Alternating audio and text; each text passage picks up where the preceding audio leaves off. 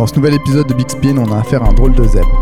Avec lui, on va parler skate à Orléans, Belfort, Grenoble, Paris et autour du monde. Il y a aussi le dessin, l'amitié, Bobby Pouléo, Kenny Reed et une sombre histoire de raquette en Russie, et bien évidemment Magenta avec Vivien Feld dont il est directeur artistique depuis 8 ans.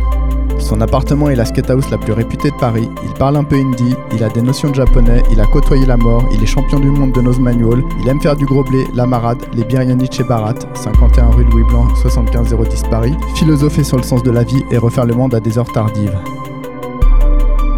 On est avec le frère d'Arjun, le dandy d'Inde, Soy Panda, Roy Sunday, on est avec Surya Pandey.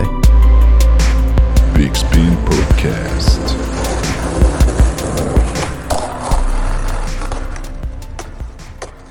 Il est tard le soir, on est dans ton appartement, il fait très chaud. Pour commencer, euh, tu nous parlerais pas un peu de ton actualité Tout ce qui se passe pour toi en ce moment? Euh, donc mon actualité, euh, je pars dans une semaine au Japon pour une expo que je fais avec Glenn, Glenn Fox? Glenn Fox pardon, ouais, et qui est organisée par le distributeur japonais de Magenta. Donc je finis des dessins pour ça et je reviens d'un truc qu'on a fait à, à Zurich, qui est un espèce de petit pop-up store Magenta organisé par le distributeur suisse, où il y avait aussi un peu une, une petite expo de Glenn, de Glenn et moi. Et voilà, en parallèle, je bosse sur des graphiques de bord, des, des collections de fringues et euh, et voilà, principalement c'est ça. Ça fait déjà pas mal de trucs. Et Glenn, vous avez le projet qui participe un peu au, au graphisme magenta? Bah, je lui fais faire des boards. Déjà, il fait à peu près, je crois à peu près 4 boards par an. Et ouais, donc on fait un peu, un peu des trucs avec lui, euh, comme on fait des trucs avec T'as vu, tu vois, avec euh, Olivier Hunt, T'as vu. Ouais, c'est des mecs qui skatent pour nous, et qui dessinent et qui font des trucs cool. Donc on fait, euh, on essaie de mettre des trucs en place et voilà, de, de faire, euh, d'avoir des trucs réguliers avec eux en fait. Donc c'est ça le gros de l'actu. Je dessine. Et le dessin, c'est un, c'est quelque chose que tu fais depuis tout petit alors? Ouais, j'ai toujours dessiné. j'ai dessiné quand quasiment au- au- d'aussi loin que je puisse me souvenir. J'ai toujours dessiné. Et je voulais absolument faire de la BD quand j'étais petit. À l'école, je dessinais beaucoup. J'ai j'ai dessiné plus que j'écoutais en cours, en gros. Avant le skate et tout ça, quoi. Ouais, avant le skate. Mais après, du coup, euh, quand j'ai commencé le skate, j'ai beaucoup moins dessiné. Donc, je dessinais vraiment plus que en cours, en gros, dans les marges de mes cahiers et tout ça. Je voulais faire une école, une école d'art ou une école de dessin pour euh, voir limite une école de bande dessinée, je crois que je voulais faire, un truc qui s'appelle Émile Cole à Lyon. Et que j'ai pas fait. Il fallait préparer un dossier, il fallait présenter des trucs et je faisais que du skate, donc j'avais rien à, j'avais rien à montrer. Enfin, à l'époque, je pensais que j'avais rien à montrer. Ce qui est un peu une connerie parce que j'aurais pu leur montrer des marges de cahier en gros. Avec le recul, je me dis que ça aurait été un méchant, euh, un méchant dossier en fait. Quoi. Les nappes de table de restaurant. Exactement, tu vois, des trucs qui, qui montrent que tu es, que t'es passionné par ce truc-là et que t'es peut-être pas en train de faire des, des- des dessins euh, grand format sur un canson, euh, mais t'es en train de dessiner toute la journée. Et donc je l'ai pas fait, je croyais pas à ce truc-là. Enfin, j'ai, j'ai pas vu ce truc-là à l'époque. Et tes parents euh, t'ont pas poussé là-dedans? Non, mon, mon père, il voulait, euh, il voulait que je fasse des sciences et que j'ai un bac plus 5 en sciences. Alors finalement, j'ai pas fait sciences, j'ai fait économie, tu vois, mais en gros, il voulait, il voulait que j'ai un, un- Il me dit, dans la, dans la famille, tout le monde a un bac plus 5, tu vois, un bac plus 5. Et donc, j'ai fait ça, j'ai fait. Et donc, à ce moment-là, j'ai vachement. J'ai encore moins dessiné. Et je commençais à faire beaucoup plus de skate. Et j'ai repris le dessin euh, pas très longtemps avant Magenta, en gros. J'avais quasiment complètement arrêté. Je crois que c'est Stéphane Mars qui m'a remis au dessin. Ah, ouais. J'étais. euh, Parle-nous un peu plus de Stéphane Marx. ben, un jour, j'étais chez Benjamin Debert. Et euh, Stéphane Marx était un bon pote à lui. Et il, est- il était là. Et il me montrait déjà un peu ses petits zines, ses petits dessins. Et je trouvais ça cool. Je me dis, ah putain, c'est marrant. Moi, je dessinais aussi à fond avant. Et je crois qu'il m'a filé un petit, un petit carnet. Et il m'a dit, bah tiens, vas-y, prends un carnet et dessine. C'est con de pas dessiner, tu vois. Et je me suis remis un peu au dessin comme ça, je trouvais ça cool. Et j'essaie de dessiner voilà, des, des gens autour de moi quand je partais en trip ou quoi. Et je m'y suis remis petit à petit comme ça. Tu dis que tu as repris le dessin euh, peu avant Magenta.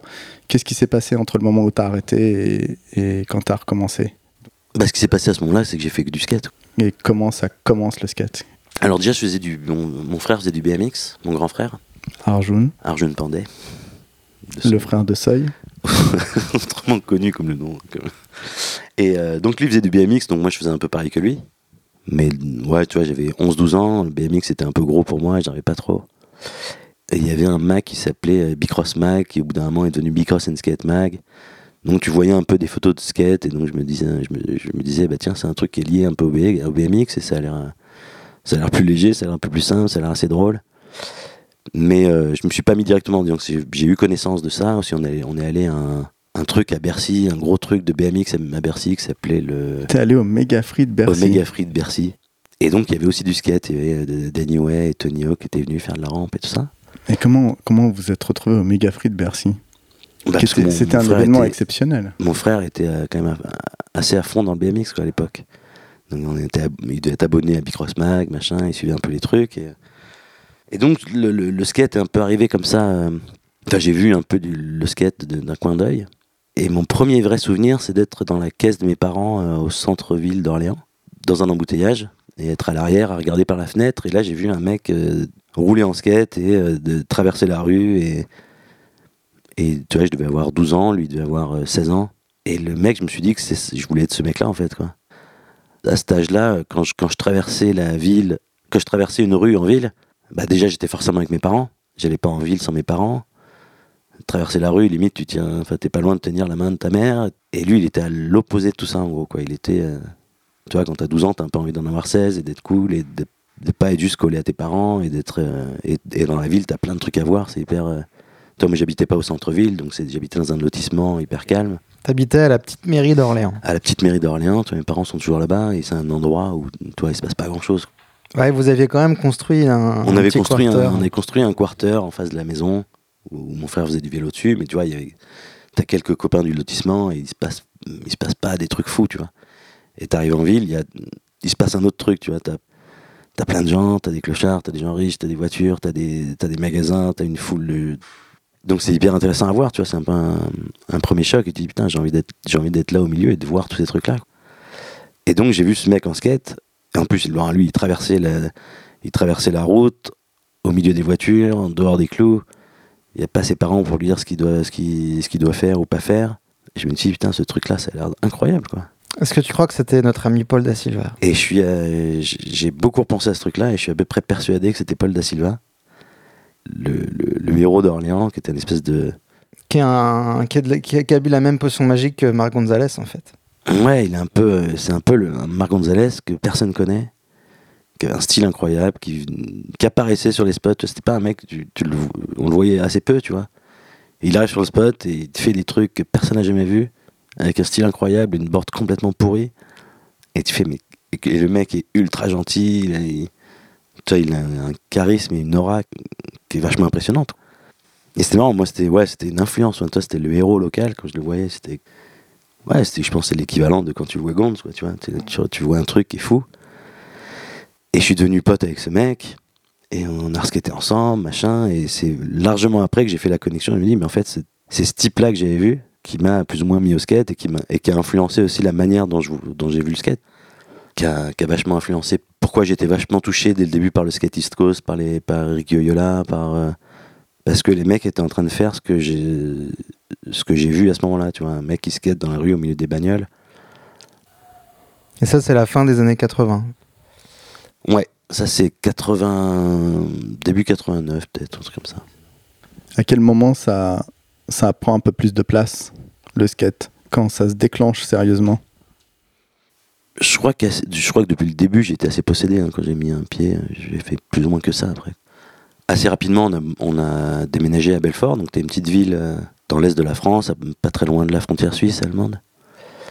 Et là, pour le coup, on habitait en centre-ville. Et du coup, euh, ouais, du coup, je pouvais juste sortir de chez moi et il y avait des trucs à skater. Il y avait, il y avait une ville, j'avais jamais, je connaissais pas, le- je connaissais pas vraiment la vie en centre-ville. J'ai commencé le skate euh, dans, dans mon lotissement, euh, dans une espèce de rue où il y a rien. Tu rencontres des gens, des skateurs à Belfort? Ouais, quand on arrive là-bas, on, on rencontre des, des gens, des gens qui skatent là-bas. On est un peu les, on est un peu les nouveaux. On est, un peu une curi- curiosité. Et on venait d'une plus grande ville, donc y avait, on avait un regard un peu différent. On était, on était peut-être un peu plus fresh. donc c'était un peu une curiosité. Donc et puis on, il y avait une, une petite scène, mais qui était cool. Tu vois, moi je venais d'un truc où il n'y avait pas de scène, tu vois. où- à la petite mairie, il n'y avait pas de scène, et je commençais à peine à aller à Orléans, au centre-ville, et je connaissais pas hyper bien les mecs. Il y avait un skate shop à Belfort? Il y avait un skate shop ou un truc euh, qui vendait un- du, sn- des snowboards et qui vendait aussi du skate. Et j'avais un, un bon pote qui bossait au shop, Julien Schmitt, avec qui je passais beaucoup de temps, tu vois. Et, et lui bossait au shop, il avait toutes les vidéos, donc j'allais mater les vidéos au shop. s'il y avait personne pour skater, j'allais le voir parce que j'aime pas skater tout seul, tu vois. Donc les, les jours où il bossait, j'avais personne pour skater, j'allais traîner avec lui toute la journée au shop, à mater des vidéos, à faire des trucs. Et c'était quoi les premiers héros alors en vidéo? Premier héros, euh, il y a eu euh, Ray Barbie, qui était incroyable, il y avait Brian Lottie, il y avait Ocean Howell, il y avait Gonz. Après, euh, ouais, à cette époque-là, bon, il y avait les Ricky Oyola, tous les trucs de la... Tous les mecs un peu East Coast, machin, j'étais quand même bien fasciné par ce truc. Plus que la Californie. euh, Ouais, la Californie, ça me parlait moins parce que les mecs skataient pas des rues, en fait. Ils skataient, ils des écoles, ils skataient des. Ils skataient un, un truc à côté de la plage.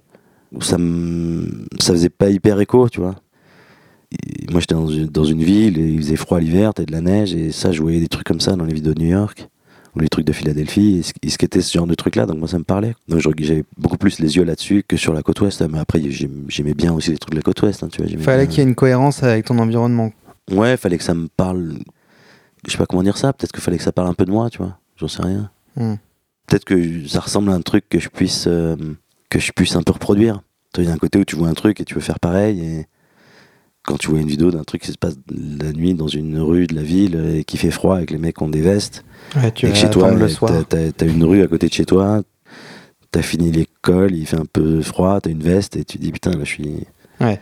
Là je roule, je suis Ricky là, ça y est quoi. Ouais. Et parlons un petit peu matos. les- Il y a une board qui t'a marqué? Pas spécialement? Pas spécialement. Bah, peut-être que ce qui m'a marqué, c'est la toute première board que j'ai achetée. C'est une board que j'ai achetée un mec qui s'appelait Magouille, qui était, qui était Ah, un- bien sûr. Qui s'appelait euh, de son vrai nom. euh, Euh, il était pro, en, il était pro en snowboard. Romain Carlier? Romain Carlier. Et donc lui, il, il avait un skate, il avait une espèce de vi- de vision euh, Gator qui était quand même bien ravagée quand il l'a vendu. Et il avait fait une espèce de grip, grip tape job. Et tout, le, tout le job, c'est- tout le, tout le grip tape, c'était des triangles collés. Et c'était hyper beau. La première chose que j'ai fait, j'ai tout enlevé. Et j'ai remis une plaque de grip entière hyper mal fait parce que je, je savais pas comment on faisait, tu vois. La board avait quand même bien perdu de son charme. C'est superbe. Ouais, il m'a vendu quand même une belle board, toi. Avec des road rollers Kryptonix qui s'enlevaient et des trucks euh, concassés au premier axel. Euh, ouais, donc c'est peut-être la board qui m'a le plus marqué, peut-être. Ou la première que j'ai achetée en shop parce que. qui était une Gordon Smith euh, Bill Toko. C'est hyper marrant parce que tu vois, j'ai jamais vu Bill Toko ce qu'était. Je sais pas qui c'est Bill Toko, tu vois. Who the fuck is Bill Toko Et j'ai vu cette board et il y avait un. Elle était rose avec une pieuvre et je me suis dit qu'elle était bien.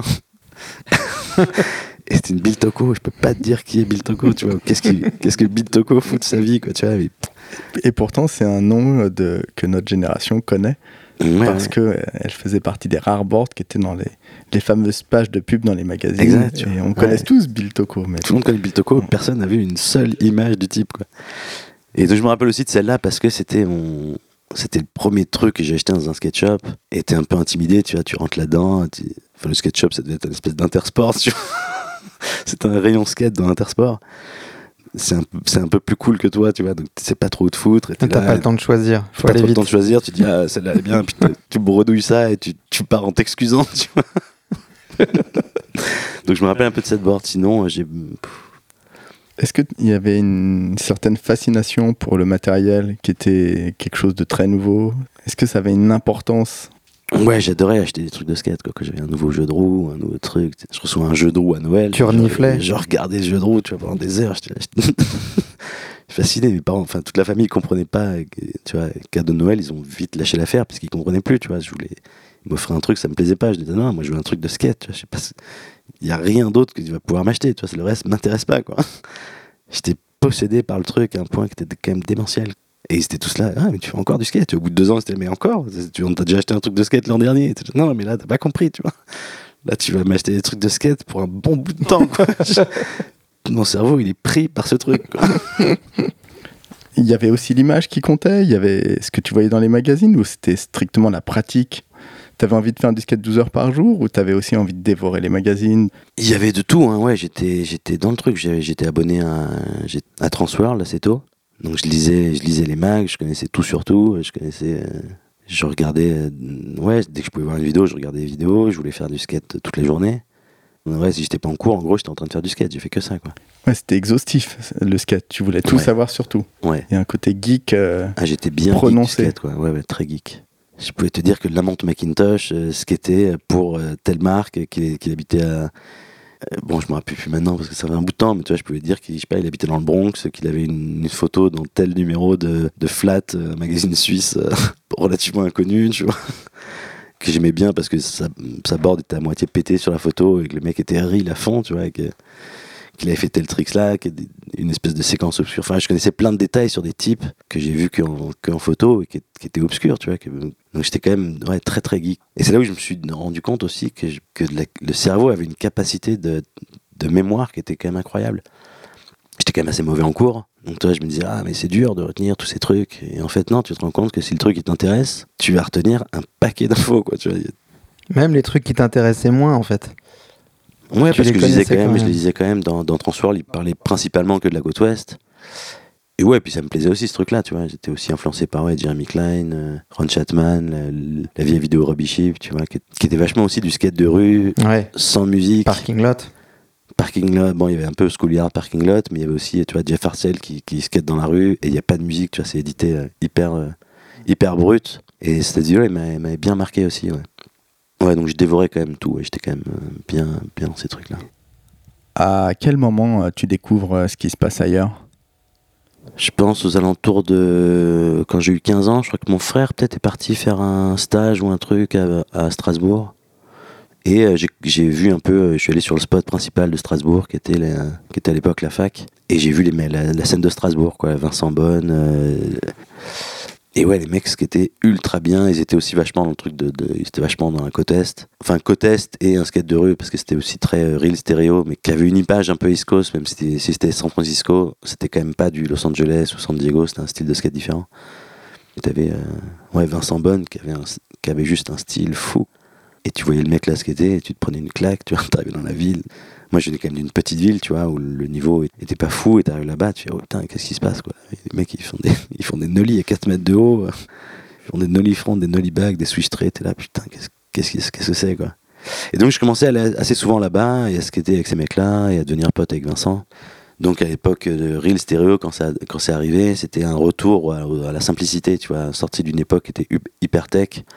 Tout le monde faisait du flat, des pressure flips, ça- les, les vidéos devenaient hyper compliquées, tu vois, les vidéos New Deal, et j'étais vachement là-dedans aussi. Moi, j'étais vachement dans les pressure flips. dans- Je pense qu'il y a une période, c'est- beaucoup de gens ont arrêté le skate parce que ça devenait trop complexe, en fait, et plus tellement esthétique et machin, tu vois.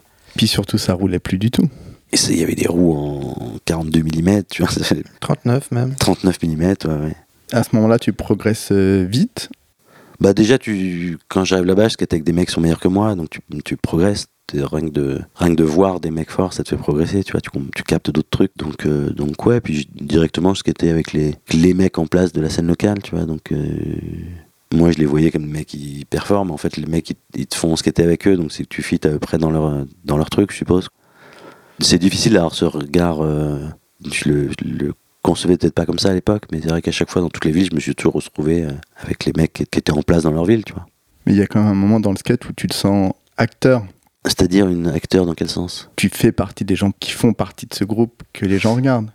Ouais, ça je l'ai plus ressenti euh, quand je suis arrivé à Grenoble. Après mon bac, je suis allé faire mes études à, à Grenoble. Et là, j'ai skaté avec la, avec la scène locale, machin, tu vois, avec euh, les Nico Level, les, euh, avec Jas, avec Ludo, avec tous ces mecs-là. Tu, je sentais que j'étais un, des, un des piliers de cette scène-là, en gros, quoi. Enfin, tu vois, un des piliers, c'est un grand mot peut-être, mais tu vois, tu vois que ça se passe un peu autour de ce noyau dur-là, c'est le, c'est le noyau de skate, et t'es dedans. Mais Grenoble, c'était une ville très très skate à cette époque-là. Ouais, il y a beaucoup de skateurs. Il y avait Renaud Despierres qui avait, qui avait des trucs dans des macs, qui était très fort en skate. Il y avait Nico Levé qui était très fort en skate. Il y avait Mimi. Il y avait Mimi Boissonnet qui Mais venait de Fred- là-bas. Fred il y avait Demar Fred Demar, qui- euh, Fred Demar qui faisait freestyler, euh, donc qui était un, un bon mac de skate. N'exagère pas quand même. Et oui, puis c'est là, enfin, moi j'ai eu la- ma première euh, photo, c'était dans un freestyler. Qu'est-ce que c'était? Ah, il y avait un article sur Grenoble. En gros, il y avait une interview de Renault, en parallèle, un petit article sur la ville de Grenoble, et où tout le monde avait un peu un truc. Et euh, à ce moment-là, je me rendais pas encore vraiment compte que j'étais dans ce noyau-là, parce que c'était vers le début où j'étais à Grenoble. C'était un peu, je me dis, voilà, le mec, il a trouvé que c'était sympa. J'étais un étudiant qui venait de quelque part, donc c'était un peu curieux. Il a mis une photo de moi en tout petit, la photo était un peu pourrie. J'étais pas hyper content de la photo, tu vois, mais j'étais content d'avoir une photo dans le truc, et je savais pas trop pourquoi j'étais là-dedans. Et au fur et à mesure, je me suis dit, tiens, j'ai une, une place comme en fait dans, dans, cette espèce de, de petit cercle de skate euh, corps de la ville, j'ai un peu une place là-dedans. Et je crois que je suis resté 5 ans à Grenoble et euh, ouais, à la fin, Nico avait fait une vidéo sur la scène. Il y, avait, il y a eu deux vidéos qui sont sorties en, en 2001. Et c'était mes premières, ouais, mes premières parts dans une vidéo, tu vois. C'était- hyper drôle parce qu'avant, personne ne filmait, tu vois. Ça n'existait pas le, le filming. euh. J'ai jamais filmé une image en gros avant d'arriver à Grenoble. Qui faisait cette vidéo? Il y avait donc une petite scène à Voiron qui était la, la- la ville à côté où, les mecs venaient souvent skater avec nous à Grenoble. Et donc eux ils ont fait une vidéo, j'avais une petite part dans cette vidéo, Nico il a fait une vidéo à Grenoble, j'ai eu une part dans cette vidéo. Le jeune Charles Collet aussi. Charles Collet, exactement, euh, Charles Collet était, était de là-bas, il avait une part dans cette vidéo, il était tout gamin. Là-bas c'est la première fois où il y avait un mec qui, qui voulait faire une espèce de petit, petit vidéo magazine ou des petits reports et qui filmait, j'étais là, ah ouais bon putain, c'est fou. Et pourtant, tu voyais plein de vidéos américaines. ça- c'est- c'est- Ouais, C'était déjà très trop. visuel le skate, très très vi- Ouais, vidéo. mais juste, il y avait, ça, le truc là n'existait pas autour de moi. Moi, j'avais pas de caméra, mes potes avaient pas de caméra, donc il y avait personne ne filmait rien, tu vois. Tous les trucs incroyables, tous les mecs twists que j'ai fait à l'époque, euh, ils sont pas filmés, quoi. Et là, t'as pris goût à faire des, du skate devant la caméra? T'as- Ou t'as as senti que c'était quelque chose qui allait t'emmener ailleurs? J'ai pas du tout senti que ça allait m'amener ailleurs. Par contre, j'aimais bien ça, ouais. Ça me motivait à faire des trucs parce que je suis un peu flemmard, je suis un peu, euh, je suis un peu euh, Tir au flanc. je suis un peu tir au flanc, je suis un peu. euh, Il y a des trucs, ça me fait un peu peur de les faire. alors je vais pas le faire, tu vois, je vais pas commit. Et là, du coup, t'as un mec qui filme et tu te dis bon bah je le fais pas pour rien, je vais avoir une image, ça me fera un bon souvenir, je vais le faire. Et du coup, j'aimais bien ce truc-là, ça me poussait un peu à faire des trucs euh, que je faisais pas le reste du temps. Donc, euh. Tu faisais plus du skate que pour le skate, tu faisais du skate pour des images et c'est quelque chose qui t'a porté? Ouais, j'aimais bien ce truc-là. Puis déjà, j'aimais bien le voir, tu vois. Tu puis t'apprends à te voir et t'apprends à... Et puis, j'ai toujours regardé des vidéos, donc effectivement, tu vois, t'es en train de reproduire un certain truc et, et c'est... Ouais, le processus, il est drôle, il est pas mal, quoi. Donc ouais, j'avais envie, de- j'avais envie de faire des trucs bien. Je commençais à me dire, ah tiens, ouais, je vais essayer un trick pour le... Je vais essayer de faire un noseling nollie flip, tu vois. pour- Et tu aimais bien ce que tu voyais? Euh, ça dépend des fois, mais ouais, ça va. Je suis assez, je pense que j'étais assez indulgent avec moi. Tu vois, j'étais là, ah, c'est bien. T'étais bon public. J'étais bon public, ça me plaisait. Je me voyais faire du skate déjà. Donc, euh. Et à Grenoble, tu commences à être sponsorisé. En gros, donc je skatais, je skatais tout le temps avec, euh, avec Nico. Nico, il skatait pour Adio, qui était, dont le distributeur était à Lyon, Marque de chaussures. qui était une marque de chaussures assez moche. Il est quand même Kenny Anderson chez Adio. C'est vrai. L'erreur de sa carrière, peut-être. Et, hum, et donc, on allait, on allait vite fait à Lyon, mais on connaissait pas trop la scène. Et, on, et toi, je l'accompagnais. Et le mec distribue aussi Osiris. Et euh, j'avais dû avoir. Une autre marque de euh, chaussures. Une autre marque de chaussures, euh, infernale. Il y avait quand même Gerson Mosley. Ah non, il était chez Globe. A été chez Club, lui, ouais. Et donc j'ai dû, j'avais dû avoir peut-être deux photos dans, tu vois, une photo en freestyler, peut-être une, peut-être une photo dans, dans Sugar. ou Sugar, de toute façon, ta première photo, c'est le backflip transfert. Non, je crois que c'est un frontside nose grind sur un toit shooté par Charles Obedia, euh, donc qui était un pote de Belfort, qui, qui- qui était venu voir et qui faisait un peu de photos, tu vois, et qui parlait à Benjamin Debert, je crois, qui Ils, ils se connaissaient bien. euh, il se connaissait un- Benjamin et Charles. Ouais, ouais. Et du coup, il avait pris cette photo. Et c'était ma première un peu vraie photo, donc j'étais content. Et donc, on, on- je vais à Lyon et de- le mec de David Gratalou qui faisait, c'était quoi le nom de sa distrib, je me rappelle plus maintenant. bah, il, y a, il y a les shops ABS. Il avait chopé ABS et sa distrib, c'était je sais plus quoi. Et donc, il me file un peu des, des choses, euh, il me file des choses aux iris. Donc j'étais à moitié, j'étais quand même content parce que j'avais des choses gratuites et que j'avais pas une thune et que euh, c'était des, des potes qui me filaient des choses un peu mortes d'habitude. Donc j'étais content. Après, par contre, je trouvais les choses absolument infernales. Donc j'étais quand même, j'étais quand même pas bien fier. Tu vois, je regardais pas trop mes pieds. Quoi. C'était des grosses chaussures. C'était des grosses chaussures tech, de, de- tu vois, de San- d'un bon truc de San Diego, bien, bien quinri. C'était pas trop mon truc, tu vois. Ouais, mais tu- Après, j'aimais bien, quand même, j'aimais bien Smolik, tu vois. Tu ressemblais à Steve Olson. Ouais, Wilson. J'aimais bien Smolik et j'aimais bien quand même ce côté tech aussi. euh. Ouais, t'étais quand même quelqu'un qui faisait du skate un peu technique aussi. Ouais, je faisais un peu de skate technique. J'aimais bien ce côté-là aussi. ouais. Puis c'était assez marrant de, de se prendre la tête sur une figure à l'époque. Et j'étais à blog de iPass, qui était une autre marque de shoes, de SF, avec euh, des mecs qui étaient plus roots, qui étaient, dans- qui étaient plus dans la vibe, dans une vibe dans laquelle je me, je me, je me reconnaissais. Et le jour où j'ai appris que, que cette marque était distribuée en France par Classics, j'ai pris quelques, j'ai fait une espèce de sponsor meetup avec les trucs qu'on avait filmés à Grenoble. Et, et c'est au même moment où j'avais eu une, une photo pleine page dans Sugar, un, un ollie flip sur un planche-nez à, à Créteil. Qui avait fait la photo? C'était Benjamin, c'était ma première photo avec Benjamin. J'étais- un pull vert, non? Un pull vert, des euh, lunettes? Non, j'ai ouais, une petite chemise, euh, une grosse paire de Osiris, des cheveux courts, des lunettes. Et genre, on était, on était venu skater à Grenoble une semaine, à, on était venu skater une semaine à Paris Avec euh, avec Nico Levet, je crois. Et on était tombé, je crois, sur les mecs de clichés euh, à Créteil par hasard. Et j'avais fait ce truc-là, et il y avait, euh, je sais plus qui filmait pour eux à l'époque, qui avait filmé mon Lille, Ben de Rennes, certainement. Ben de Rennes, qui avait filmé Snow Lille, et euh, Benjamin qui me fait Ah, si tu veux, on fait une photo et tout. Et je comprenais pas le truc, je comprenais pas qu'il y a un mec qui était en train de filmer. Enfin, tu vois, que les... je regardais bien cliché à l'époque, j'étais bien dans, ce truc-là aussi, parce que c'était une marque française, j'aimais- donc ça me parlait, ce qui était des boards clichés. Et je me dis, putain, le mec, un mec de là qui est en train de filmer mon trick, c'est Benjamin qui me demande de me faire une photo, je comprenais, je comprenais pas le truc, tu vois. Et bref, donc un peu avant ça, j'avais envoyé ce truc à, Classics pour, euh, pour iPass. Et le mec, il me rappelle, il me fait Ah ouais, mais attends, mais ça colle hyper bien, mais attends, c'est toi qui as fait le no Lille sur le truc. Parce qu'on était là euh, juste hier. Et, c'est... et donc c'était drôle, je, je, me- je me suis retrouvé à skater pour, euh, pour Ils- iPass. Ils étaient là au moment où t'as shooté le trick. Non, non, ils étaient. euh, J'ai dû le shooter à un moment donné, et ils ont vu la photo, et dans ces, aux alentours de ça, après avoir vu la photo, ils sont allés sur le spot, et ils s'étaient dit Ah merde, c'est, c'est un peu chaud quand même son truc, quoi. C'était un peu dur, je pourrais, je serais incapable de refaire un truc pareil, tu vois. Du coup, ça a un peu appuyé mon truc, et il, il trouvait que le style de skate collait bien à ça, et donc il m'a dit Ouais, ouais, c'est cool, je t'envoie des choses si tu veux. Donc là, j'étais refait, tu vois, j'étais. C'était Noël, quoi. Je recevais une paire d'iPads, j'étais fou comme un. J'étais content comme un coq, quoi. Et donc, euh, il y avait, le mec là était lié à Bud Sketchup, plus ou moins. Ils, avaient, euh, ils étaient assez proches, la distribution était assez proche de Bud Sketchup, qui est un shop de Rouen, et qui m'a proposé de me, sponsoriser. Tu vois, il me dit, ouais, vas-y, euh, t'as pas de shop sponsor, moi je, t'envoie, je te file des trucs, et euh, je peux t'aider avec certains trucs. Du coup, il y a ça qui s'est mis en place, tu vois. Il m'a aidé, il m'a aidé même avec un certain, certain billet d'avion, certains voyages et tout. Il m'a vachement aidé, tu vois.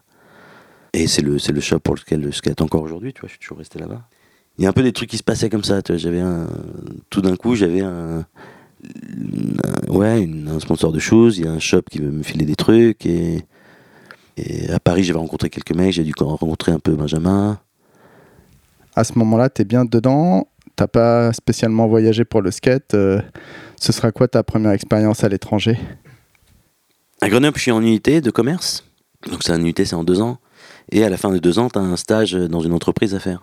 Euh, et je me dis, putain, j'ai envie de faire un truc dans, dans une marque de skate, quoi. J'ai envie de faire ce truc-là. Et j'envoie des courriers à Zoo York, à Rookie, à East Coast Urethane, qui faisait Capital, Silver Star, euh, Nicotine, qui était à Washington. J'envoie des trucs à, je crois, Spitfire. Je crois que j'ai eu une réponse de Rookie, qui était un peu chaud, qui était à New York, donc j'étais assez à bloc. Et j'essaie de les appeler au téléphone. En fait, les mecs avaient pas de bureau, tu vois. Je comprenais même pas. euh, Je pensais que c'était une marque. Et il y avait un- Enfin, tu vois, j'avais aucune idée de comment ça se passait une marque, en fait. Qu'est-ce qui. Et en fait, je pensais que c'était un peu des clampins qui faisaient ça dans un truc, et pas de bureau. Et j'essaie d'appeler, ça répondait jamais, donc ça s'est pas fait. Et je reçois aussi une réponse de East Coast. C'était donc un truc qui avait quatre marques à Washington. Et eux, ils me répondent, ils sont chauds, et je me dis putain, c'est incroyable, et le truc se passe, je vais aller là-bas, quoi. Je vais aller à, je vais aller à Washington DC, donc c'est ma première fois aux États-Unis, et je vais aller euh, faire un stage dans une marque de skate East Coast avec qui a des skateurs que j'aime bien. Il y avait Andy Stone, il y avait euh, Chris Keefe, il y avait tu vois, ces, ces trucs-là. Il y avait Oyola qui skatait pour, euh, pour Silver Star, il y avait. euh, Tout Pulaski. et tout Pulaski, il y avait pas mal de mecs de New York et de Philly, donc tu vois, j'étais à- et je me dis putain, je vais faire ce truc-là, c'est incroyable quoi. J'envoie une lettre, les mecs me répondent, ils me prennent, je comprends pas le truc. Et en fait, c'est un peu apparemment, euh, c'est la réceptionniste qui a trouvé qu'il y avait un petit français qui avait l'air sympa, qui m'a dit oui, tu vois. Et genre, le réceptionniste, ça tournait toutes les semaines. La meuf, il y avait une meuf qui se faisait virer, donc la meuf, j'ai jamais rencontré. Le boss de la boîte, il comprenait pas trop non plus ce que je faisais là, tu vois. C'était un espèce de concours de circonstances gigantesque. Je me suis dit, ah bon, mais Bon, ouais, la meuf t'a dit oui, alors, mais bon, qu'est-ce qu'il faut? Il faut que je te paye en plus. Et genre, vers la fin du stage, il a reçu une lettre comme quoi il n'était pas obligé de me payer, il était blasé. Il fait, ouais, j'ai reçu un courrier comme quoi on était pas obligé de payer. Bon, j'ai payé quand même, hein, mais j'ai été dégoûté.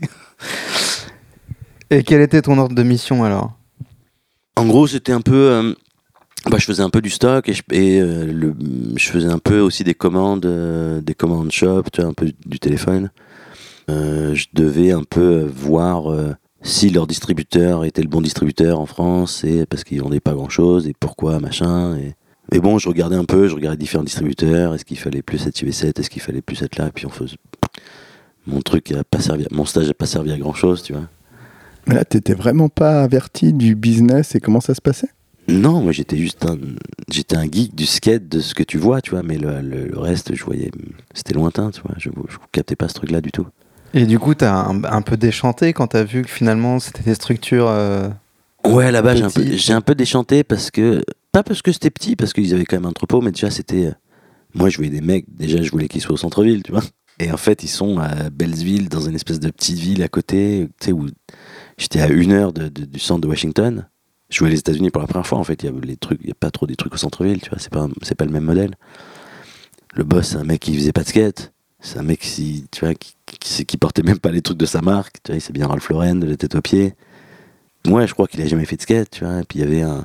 Son vendeur, c'était un vieux euh, pro skater de rampe, de, vois, de skatepark. Je lui dit, putain, moi je pensais que c'était la marque d'Andy Stone, tu vois. C'était les mecs qui skataient, qui faisaient, la, qui faisaient la marque et qui faisaient tout. Et je me dis, putain, ça tue. Et j'arrive là-bas, en fait, c'est un. C'est un mec de 50 piges qui fait pas de skate. Après, tous les employés étaient des skateurs, tu vois, mais c'était pas trop l'image que je m'en faisais non plus, quoi. Mais du coup, ça m'a permis de skater aux États-Unis et de, tu vois, de voir aussi, de voir ce truc-là, tu vois, de voir à quoi, à quoi ça ressemble le skate là-bas, à quoi ressemblent les, spots, à quoi. Des trucs que j'avais vus en vidéo, des, donc. euh, c'était, c'était une super expérience, ouais. T'es tout seul à Washington? Tu te fais des potes? Ouais, je suis tout seul là-bas, je me fais un peu des potes, il y y a un shop, il y a un peu des mecs qui passent au shop, ou je vais un peu skater avec des... Je skate assez peu avec les mecs de la marque, mais ouais, je skate un peu avec, euh, avec le photographe du, du photographe de la marque, s'appelle Julius Reeves, qui faisait toutes leurs photos, et, et je fais, euh, j'allais skater un peu avec lui, et un, un petit mec qui, euh, qui bossait peut-être au shop à côté, qui faisait partie de la marque, et qui avait une caisse, donc ça me permettait d'aller à droite à gauche, et vers la fin de mon séjour, j'ai rencontré un peu les mecs de la scène, mais très tard en fait, quoi les mecs qui faisaient True Mathematics, euh, qui étaient. euh, je me rappelle bien de leur nom. Vous les connaîtrez pas, de toute façon, donc on s'en fout. Euh, J'étais allé avec eux à Philly quelques jours, donc j'avais vu Philly, j'ai vu les spots de. enfin, j'avais vu euh, City Hall, Love Park. pareil, tous des, tous des spots que tu vois en vidéo dans ces trucs-là, où moi je regardais à fond ces trucs-là. Et c'était la grosse période. C'était une, ouais, une bonne période de Philly, ouais. Ouais. Papalardo, Wenning et tout à cette époque, non? Ouais, Peut-être que, Ouais, ouais. ouais. Si, si, ça l'est un peu euh, cette époque-là. Donc, ouais, pour la première fois aux États-Unis, je vois tous ces trucs-là, qu'en gros. Je vois le, ouais, des trucs qui, qui sont dans mon style et qui me plaisent. Ça dure combien de temps? Je suis aux États-Unis pour trois mois, je crois. C'est quand même une sacrée période. Peut-être même quatre mois, ouais. Ouais, trois ou quatre mois. Et ouais, ouais c'était, cool, ouais, c'était un bon. J'ai commencé à voir aussi un peu l'industrie et les marques un peu différemment, tu vois, parce que. Parce que d'un truc un peu idéalisé où je voyais des, tu vois, les skateurs pros qui font leur marque et qui font ça, bah, je commençais à me dire, ouais, c'est peut-être, ça ressemble pas, peut-être pas trop à ça en fait, quoi. C'est peut-être plus des. J'ai vu qu'il y a souvent un espèce de financier ou un businessman derrière et une espèce d'armée d'images autour, tu vois. Mais et c'était peut-être pas dans toutes les marques comme ça, mais je pense qu'il y a quand même beaucoup de marques où c'était ça. Ouais. Et t'as été déçu? Ça a été un, moment euh, décevant? En tout cas, ça a pas remis en cause du tout euh, le skate pour toi. Non, ça n'a pas du tout remis en cause le skate pour moi. Moi, à cette époque-là, je me disais, ah putain, je devrais faire une marque de skate. J'avais un peu ce truc-là parce que j'étais en unité de commerce, donc tu dis, bon, bah, qu'est-ce que je vais faire? Je vais, je devrais peut-être faire une marque de skate un jour, tu vois. Mais... Et c'était un peu de l'ordre du rêve, et c'était il y a hyper longtemps. De voir ce bof, enfin, de voir un peu comment ce truc euh, fonctionnait, comment cette marque marchait, ça m'a un petit peu déçu sur, euh, sur le fonctionnement du truc, mais j'étais pas non plus. euh, j'étais pas outré non plus, tu vois. Tout ce qui m'intéressait, c'était de faire du skate dans les rues et d'être content, quoi. Et euh, après Washington, tu fais quoi? Après, je reviens en France. Après, euh, euh, j'ai j'ai pas envie de bosser après l'UT quand finis- quand j'ai mon diplôme. Mon père, il, veut, il est encore à se dire qu'il faut que je fasse des études, donc euh, je me dis bah très bien, je vais faire une fac d'éco, comme ça c'est un truc inutile. Et, et ce sera très bien, tu vois. Genre. Et donc je faisais ça et je, et je skatais à fond. Après ma licence à Grenoble, je suis venu faire un master à Paris. Et là, j'ai commencé plus à, ouais, à skater avec les mecs d'ici. J'ai rencontré euh, Samir, je t'ai rencontré toi, j'ai rencontré. Enfin, toi, je voyais plus Benjamin, j'étais un peu dans ce truc-là. Samir euh, m'a proposé de skater pour Tikal, tu vois, il était en train de lancer Tikal, il m'a proposé ce truc-là, Marque de roue une marque de roues. Pour le master, il y avait un stage de fin d'année. J'essayais encore une fois de le faire dans une marque de skate et euh, j'aimais bien cliché et je suivais ce qu'il faisait et je propose, je sais plus comment, je sais plus comment je fais le truc, je sais plus comment je me retrouve là-bas, mais je dégote un stage à cliché en vente. Je m'occupais des distribs à l'international appeler, passer des coups de fil, prendre des commandes, euh, organiser un peu les envois, machin. À ce moment-là, c'est l'époque où euh, Samir euh, veut lancer Minutia. Moi, j'étais assez pote avec Coolio. J'avais croisé Coolio à droite à gauche. Il était venu un peu chez moi à Paris. J'étais un peu allé le voir à Nantes. On commençait à, on commençait à parler, à, faire, à monter une marque ensemble. David Coulio. David Coolio. ouais. On avait un peu ce projet-là, tu vois, on bossait un peu là-dessus. Et en même temps, Samir me dit qu'il veut faire une marque et qu'il aimerait que David et moi, on skate pour cette marque. Tout ce truc-là se passe un peu quand je suis à, quand je suis à Lyon euh, en stage chez Cliché. Et euh, Jérémy me propose un taf à faire donc du, du- de la- des coups de fil et du, du, du bis, quoi. Et là, t'hésites. Et là, j'hésite, je lui dis, ouais, est-ce que, tu vois, je suis enfin, j'ai fini mes études, je suis censé, euh, je suis censé trouver un taf normalement. Et tu vois, je vois un peu une opportunité, je vois un truc qui était, qui était un peu un rêve, et de skater pour des marques, enfin, tu vois, de, de faire du skate, en gros, de faire ça toute la journée, faire ce truc, et faire des. Et je me dis, ouais, bon, il y a un côté où peut-être je dois être euh, rationnel et prendre un taf, et, euh, et là, on propose un taf. euh, me propose un taf dans une marque de skate que j'aime bien, tu vois, ou que je respecte, qui est fait par Jeremy Daclin, qui est un mec que je respecte énormément, tu vois, qui était un peu l'un de mes héros aussi quand j'étais jeune, tu vois.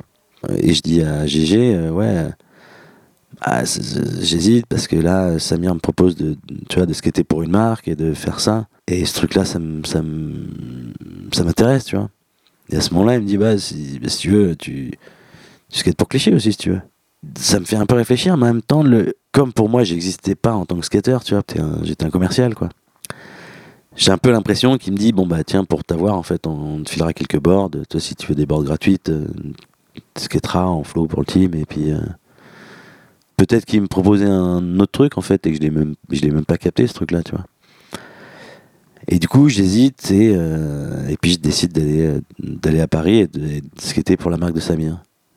Ce que, ce que GG prend, prend pas très bien sur le moment. Et j'avais pas du tout le recul, en gros, à l'époque, je voyais pas la, je voyais pas la, situation complète. Peut-être qu'à ce moment-là, il se dit, il se dit déjà qu'il y a une marque qui va se monter à Paris, par Samir, qui a une image assez forte. Peut-être qu'il me voit monter d'une certaine manière et se dire, ah bah tiens, il y a ce mec-là, et plutôt que rester chez nous, il va faire ce truc-là, donc peut-être ce truc-là est plus cool que cliché. En fait, il y a plein de trucs que je vois pas du tout à l'époque et, et auxquels je repense après coup et que je me dis, putain, c'est.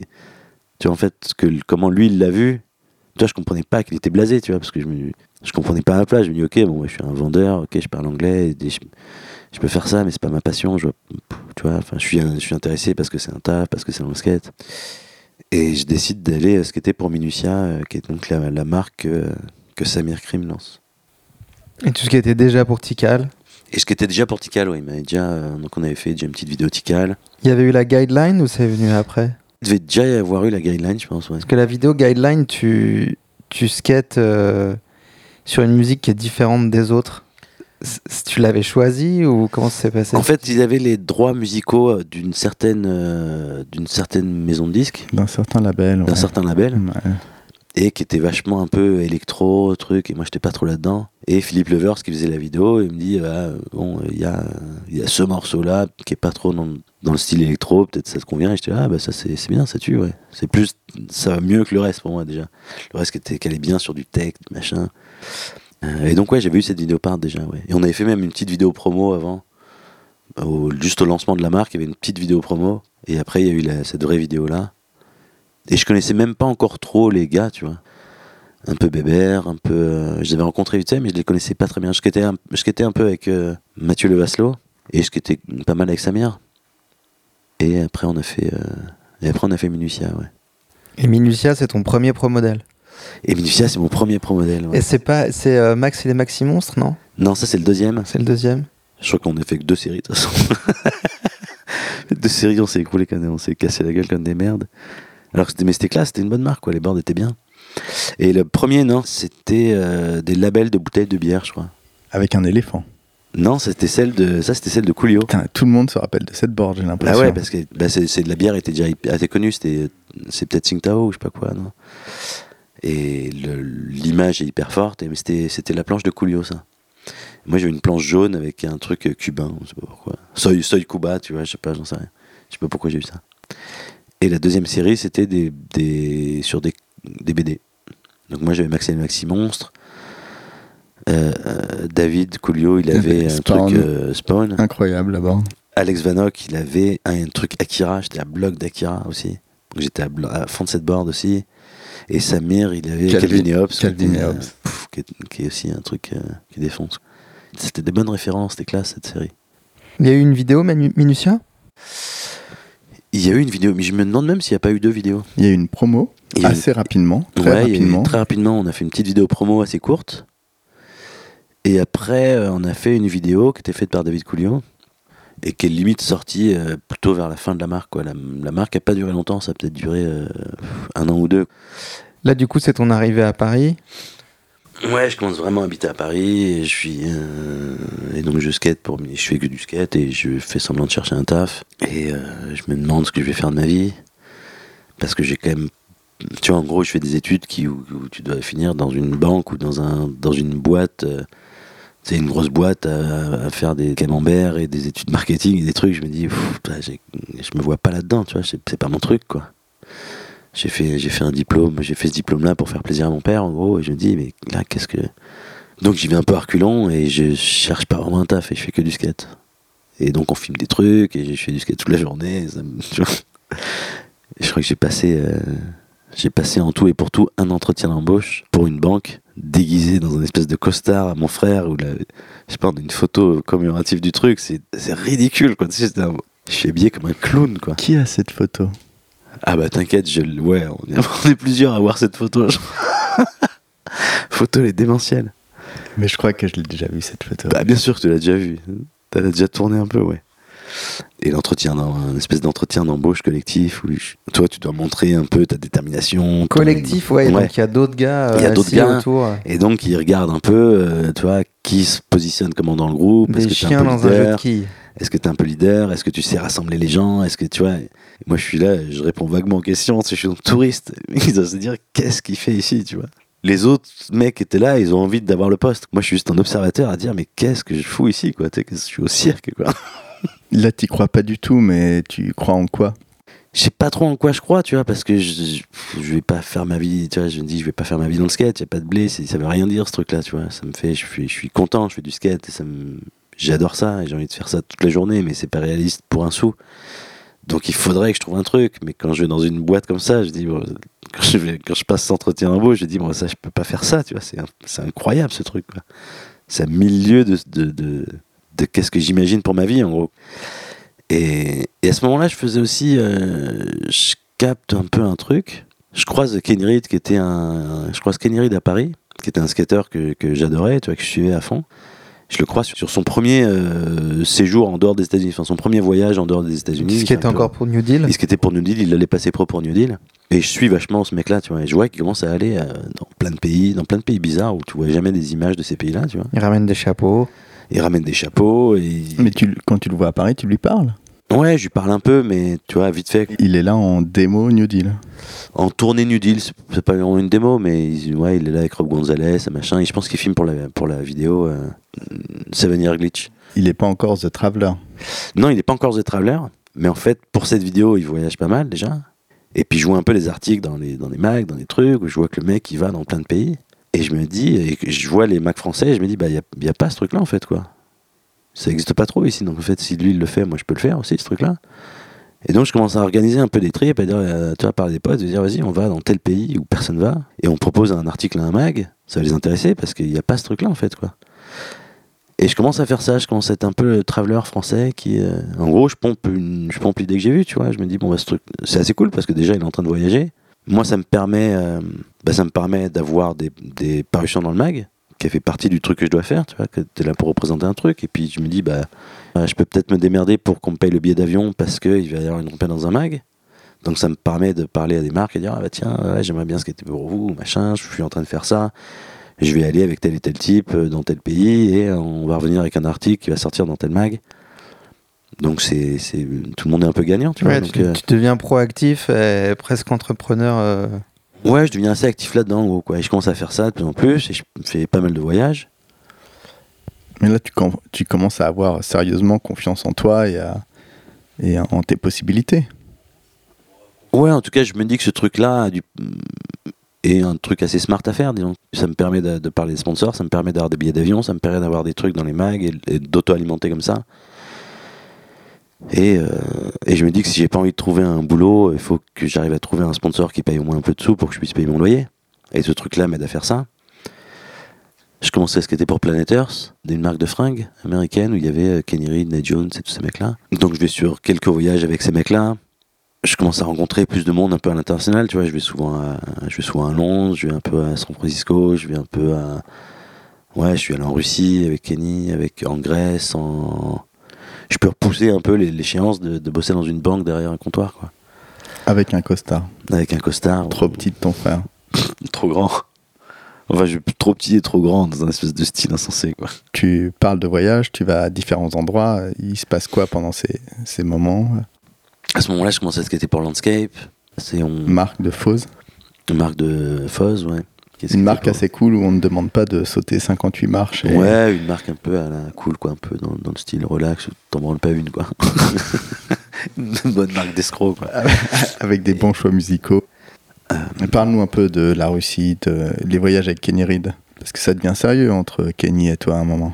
On commence à faire pas mal de voyages ensemble. Il habite à Barcelone à ce moment-là. Je vais commencer à souvent aller chez lui. On était en Bulgarie ensemble, en Russie, en, en Grèce, en, à Israël, à Paris, à Barcelone. Et, euh, En Russie, vous vous faites raqueter? En, Russie, on se, fait, euh, on se fait raqueter par la police ouais, le dernier soir. En fait, quand t'arrives en Russie, t'es obligé de, de genre, passer à l'ambassade et euh, faire euh, tamponner ton, ton, ton passeport. Et moi, j'étais là pour une semaine, ça me faisait, j'avais pas envie de perdre une, perdre une journée à faire ce truc-là. Je suis vas-y, on, s'en- on s'en tape, quoi. Il y avait certains qui l'avaient fait et d'autres qui étaient à l'hôtel et l'hôtel le fait pour toi. Et donc, on fait pas ce truc-là. Et le dernier soir, il y a un truc euh, organisé pour nous dans un bar. On va, on va là-bas. Et d'un coup, on se met tous à devoir pisser juste avant d'arriver dans le bar. On pisse dans une espèce de petite allée. Et là, je vois qui passe devant l'allée, je vois une, voiture qui, passe dans un sens et qui fait marche arrière. Ça dit. Et là, je commence à faire, voilà les gars, c'est peut-être pas très bon, faut peut-être qu'on sort de là. Donc on sort tous hyper. on sort tous en même temps d'une espèce d'allée sombre où clairement t'es pas censé être là.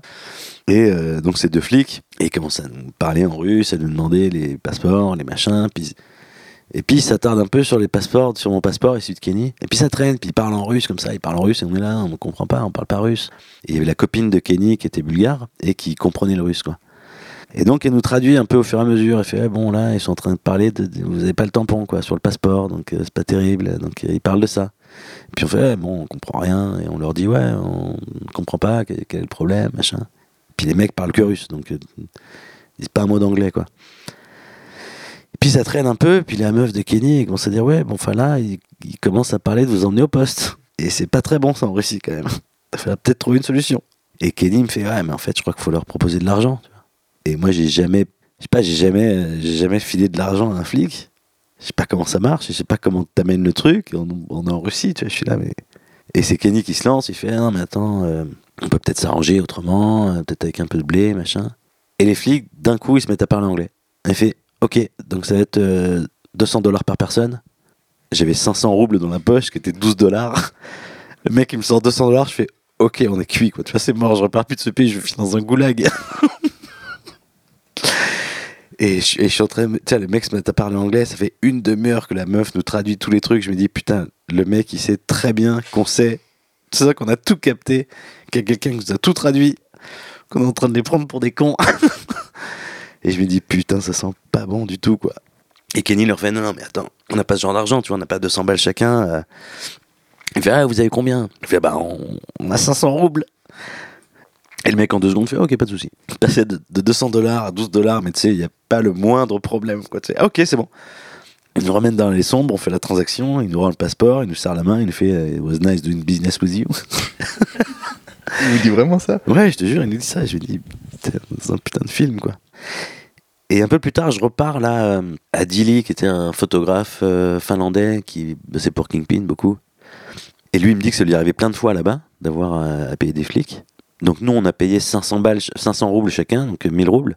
Et lui il me dit, ouais, ça m'est arrivé plein de fois. Mais genre, le, le plus, le maximum que j'ai jamais payé, c'était 300 roubles. donc les mecs, en fait, avec les 1000 roubles, ils étaient, ils étaient refaits, quoi. Et à peu près au même moment, il y avait la Static 2 qui est sortie. et avec une part de Kenny Reed, une part de Bobby Puleo, une part de Ricky Oyola, qui étaient mes, qui étaient mes héros, tu vois. Et donc j'avais envoyé un mail à Josh pour, pour le remercier d'avoir fait cette vidéo. Ouais, Super Josh vidéo. Josh, Stewart. Josh Stewart, euh, pour lui dire ouais, merci d'avoir fait cette vidéo, merci d'avoir fait une part avec ces mecs-là, tu vois, je suis, je, je suis à bloc, quoi. Et là, il me répond, ah bah si tu veux, on- j'aimerais bien faire une part avec toi, quoi. Ce qui, encore une fois, tu vois, je, je, je lis le mail, je fais, mais de quoi, qu'est-ce que tu racontes, quoi, tu vois. Et en même temps, je lui dis oui, tu vois, je suis à bloc, je fais, putain, ça, ça te défonce, quoi. Et je vais le voir, euh, je fais un trip à Miami, et je m'étais niqué la cheville euh, pas très longtemps avant, donc je vais le voir quand je reprends le skate, et j'avais pas eu de confiance en moi, j'avais un peu mal à la cheville, machin, et on est beaucoup dans, dans, un van, tu vois. Et on se chauffe sur un spot, on monte dans un van pendant deux heures, on arrive sur un spot inskatable, et je suis, là, putain, je, peux- pas skater comme ça, tu vois, c'est pas mon, ça marche pas pour moi. Et je suis là-bas pendant deux semaines, je filme deux trucs, et je suis là à me dire, ouais, on, on va jamais faire cette part, tu vois. Je suis pas, je suis pas du calibre d'avoir une part dans un truc comme ça, et le mec était hyper gentil de me proposer, mais. Il me, ramène à l'aéroport, et je pense qu'il, on se dit au revoir, et je pense qu'il va me dire, ouais, on va, peut-être oublier. Et moi, je suis à deux doigts de lui dire, je suis bon, bah voilà, on laisse tomber, tu vois, je peux pas. Et à la place, il me fait bon, euh, je vais, je vais venir à Paris, je vais venir chez toi à Paris euh, une semaine. Et je suis là, ah bon? Euh, Et en fait, il me dit ouais, j'avais pas un truc de toi à mettre dans la deuxième, euh, c'était un peu con et tout. Je dis ah bon? Et, donc, il propose de venir à Paris, de faire ce truc-là, et on filme ouais, quasiment toute l'appart en une semaine où il est là, quoi. On filme des trucs de Vivien, on filme. Et du coup, ce truc-là, vu que je vais avoir une part dans Statique, apparemment, ça me permet aussi de euh, bah, d'avoir des sous pour des voyages. Donc, tu vois, je parle avec euh, iPass qui me file des trucs, avec euh, Planet Earth, je leur dis, bah, je vais avoir une part dans cette vidéo, j'aimerais bien aller à tel endroit, tu vois, dans, sur le, là, il y a Kenny qui est là-bas, j'aimerais bien le rejoindre là-bas et filmer des trucs là-bas, et, et sera dans cette vidéo qui va être bien. Et Josh était bien maqué avec, euh, avec ces mecs-là, parce qu'il il avait fait, il avait fait, je crois, la vidéo Adio, qui était le même groupe que Planet Earth. Et puis, ils avaient vu Static 2, ils avaient vu ces trucs, donc j'ai dit, ouais, le, truc là va être bien, donc j'ai fait pas mal de voyages comme ça. Et j'ai eu cette part dans la vidéo, donc j'étais content, tu vois, je me dis, ouais, putain, c'est une vidéo, j'ai une part dans une vidéo américaine, qui était, euh, qui est un- d'un mec que je respecte à fond, qui a, eu- des, qui a eu, des parts avec mes héros. Voilà, je suis allé au sommet, enfin, je suis allé au, somme- au plus loin que je peux aller, tu vois. T'as beaucoup de connexions à ce moment-là. hein. J'ai, moi, j'ai beaucoup de connexions, j'ai beaucoup de gens qui, tout le monde vient dormir chez moi, tu vois. Je suis un peu le, le- j'héberge tous les mecs qui viennent à Paris à cette époque, les Anglais, les, des Ricains qui veulent euh, skater à Paris. Bah, ils viennent chez moi, ils squattent sur mon canapé et, ils- et on va skater un peu à droite à gauche, donc je leur montre un peu tous les trucs. C'est quoi la fréquence euh, sur une année, le nombre de personnes chez toi? En gros, soit j'étais en trip quelque part, soit je rentrais et j'avais des mecs qui venaient chez moi. Donc ouais, c'était une époque assez folle, quoi. En gros, cet appart-là, il était à, Boulevard Magenta. Et c'est à l'époque aussi où je commence à beaucoup skater avec Vivien. Je rencontre Vivien euh, à Paris.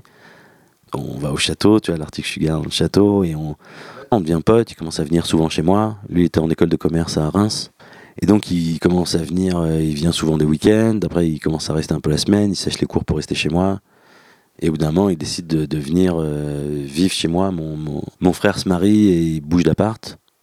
Et c'est un peu la skate house. Il y a des mecs qui viennent en- tout le temps. Et donc, j'ai cette part dans la statique. Une fois que la part dans la statique sort, je me dis, bon, bah, ça y est, qu'est-ce que je Qu'est-ce que je vais faire de plus? Je vais pas gagner ma vie, tu vois. J'ai- en gros, je gagnais, euh, je gagnais 500 balles, tu vois. Peut-être euh, Planet Earth me filait 500 balles. Donc, en gros, j'arrive jamais à dépasser plus de 500 balles par mois. Je me dis, bon, ça, c'est un peu chaud, quoi. Et puis, ça y est, j'ai fait le truc que je voulais faire et pff, je vais pas aller. Je vais pas faire une carrière, c'est bon, je suis en fin de, je suis en fin de course, quoi. Je suis en fin de droit. je suis en fin de droit RSA, quoi. En gros, j'avais le RSA, les articles que j'écrivais pour Sugar et, euh, et 500 balles d'un sponsor, quoi. Ce qui est pour des petites marques qui n'ont pas trop d'argent, qui est des marques qui me plaisent. Landscape va pas me payer des milliers et des cents. Et euh, donc, du coup, je, me pose, je commence à me poser un peu la question de qu'est-ce que je vais faire le reste de ma vie. Et il y a deux trucs qui se passent. Il y a un truc qui se passe pendant un voyage en Inde où, euh, où j'avais emmené euh, Josh Stewart, Etselego, Guru Kelsa. Et on est dans un hôtel. Il y a Josh qui est dans l'hôtel en train de vomir ses tripes et chier par tous les trous. euh, souhait, qui est mal en point dans l'hôtel. Et euh, notre dernier jour, on va, on part avec Etselego et Guru Kelsa en ville boire un café. Et puis on revient à l'hôtel et on est dans un, dans un, un, un tuk-tuk, un espèce de petit taxi. Euh, souvent, les mecs, c'est un peu des, des- les, les chauffeurs de, de taxi, c'est un peu des touts. Donc, c'est un peu des mecs qui essayent de t'emmener dans l'hôtel de leurs potes. Et le mec, il me fait Ah, bon palace, bon palace. Et je fais Non, mais on a déjà un hôtel, on va pas aller dans ton bon palace. On sait pas ce que c'est ton palace. Sachant que tu parles la langue du pays. Je parle un peu hindi, mais tu vois, je parle pas hyper bien. Et, le- et le mec, il me parle d'un palace, je sais pas quoi. Et je, sais pas, je sais pas où il va en venir. Et puis il- je dis non, on veut aller là. Et il me fait non, bon palace, bon palace. Et je comprends pas ce qu'il me dit. Au bout d'un moment, ça me saoule. Je fais bon, ok, vas-y, laisse-nous là. On va finir à pied, on n'est pas loin. Et on- le- notre hôtel, il était dans un espèce de, de, marché un peu ouvert, tu vois, où il y avait y a tout le temps blindé de monde. On traverse le truc à pied et je me dis, il y a, personne dans les rues, il y a personne dans ces trucs, et tout le temps bandé de gens. Et euh, je vois un peu des mecs qui sont agglutinés dans des boutiques autour euh, à regarder les news, quoi. Je me dis, attends, mais il y a une ambiance hyper bizarre, je sais pas, il se passe un truc en fait, quoi. Et on voit qu'il y a au bout de la rue, il y a notre hôtel, et il y a un attroupement en bas, de l'hôtel, et je fais, putain, non, merde, là, il... Et là, je pense direct à une espèce d'attaque terroriste un truc comme ça. Je dis, là, il s'est passé un truc. Et on arrive là-bas et il se trouve qu'il y a eu un attentat terroriste dans le resto qui est euh, au pied de l'hôtel. Donc un truc qui a dû faire euh, 15-20 morts, un truc comme ça, tu vois. Et euh, donc on arrive là-dedans, c'est la panique. Euh, Josh, il est en panique, il a entendu les, il a entendu les bombes. Il a eu un, je sais pas, un mec qui rentre dans sa chambre et qui cherche sa femme et qui, enfin, tu vois. Et là, je me dis, putain, on, on, était tout le temps au milieu de ce truc-là, généralement. Tu vois, les autres jours, on allait checker nos mails dans un café internet dans le coin, on allait, on bouffait dans, dans, le coin. Et je me dis, putain, à 10 minutes près, on était là-dedans, quoi. À 10 minutes près, il y avait peut-être, on était peut-être terminé, on était peut-être en plein milieu d'une. On se prenait une bombe sur le bec. Et ce truc-là me fait bien réfléchir, quoi. Je me dis, euh, toi, ça te tient pas à grand-chose. Et il y a un autre truc un peu dans le style qui se passe euh, aussi plus ou moins à cette époque où j'allais j'allais beaucoup à Barcelone chez Kenny. Et on skatait un spot où il y avait ouais, Justin Strubing, euh, Foster, Kenny Reed. On skatait sous un, un espèce de spot euh, un peu sous un pont d'autoroute ou pas loin d'un pont d'autoroute, enfin juste au pied d'un pont d'autoroute. Et j'essaie un truc, je suis le dernier à essayer un truc. Et au bout d'un moment, je fais bon, vas-y, j'y arrive pas, ça saoule, tu vois, on arrête. Je vais, je, vais, pas arriver à faire ce truc-là et on va pas perdre, je vais pas faire perdre mon temps à tout le monde pour ce truc, quoi. Et donc on arrête, on commence à marcher vers là où les autres sont, sont assis un peu plus loin, un peu plus loin. Et là, on entend un méchant bruit, on retourne la tête et on voit une, voiture qui sort de l'autoroute, qui passe, par-dessus la barrière d'autoroute, qui dévale l'espèce de terre-plein à côté, qui se prend le, rebord du muret qui, tient le pont. Ça se passe en une seconde, tu vois. Et qui se retrouve, euh, une décapotable qui se retrouve à, à côté du pont, à 5 mètres au-dessus du sol, et qui atterrit précisément là où j'étais en train d'essayer cette figure, euh, 10 secondes avant, quoi. Et qui, qui s'écrase par terre, qui rebondit trois fois, et les deux mecs dedans qui, qui sont morts euh, sur le coup, je pense, tu vois. Ou... Et pareil, là, je me dis, essayé un ou deux essais de plus, et j'avais littéralement une voiture qui me tombe du ciel sur la gueule, et, c'est terminé, il n'y a plus de seuil pandé. Et les deux trucs-là me font bien réfléchir. Je me dis, euh, et je me dis, ouais, ça tient quand même pas à grand-chose, tu vois. Il y, a des- il y a quand même deux fois où, euh, à, à 10 minutes ou à 10 secondes, euh, je pouvais y passer connement par un truc que tu vas pas prévoir. Et je me dis, euh, ouais, si dans la mesure où je peux, où je peux y passer demain euh, de manière assez conne, je peux me faire renverser par un bus, bah le temps que je suis là, j'ai envie de faire un truc qui me plaît en fait. Je vais pas perdre mon temps à faire un truc qui me plaît pas. Et de pas aller, pas aller faire un truc qui me ressemble pas. Et, et le truc avec Landscape euh, bat un peu de l'aile.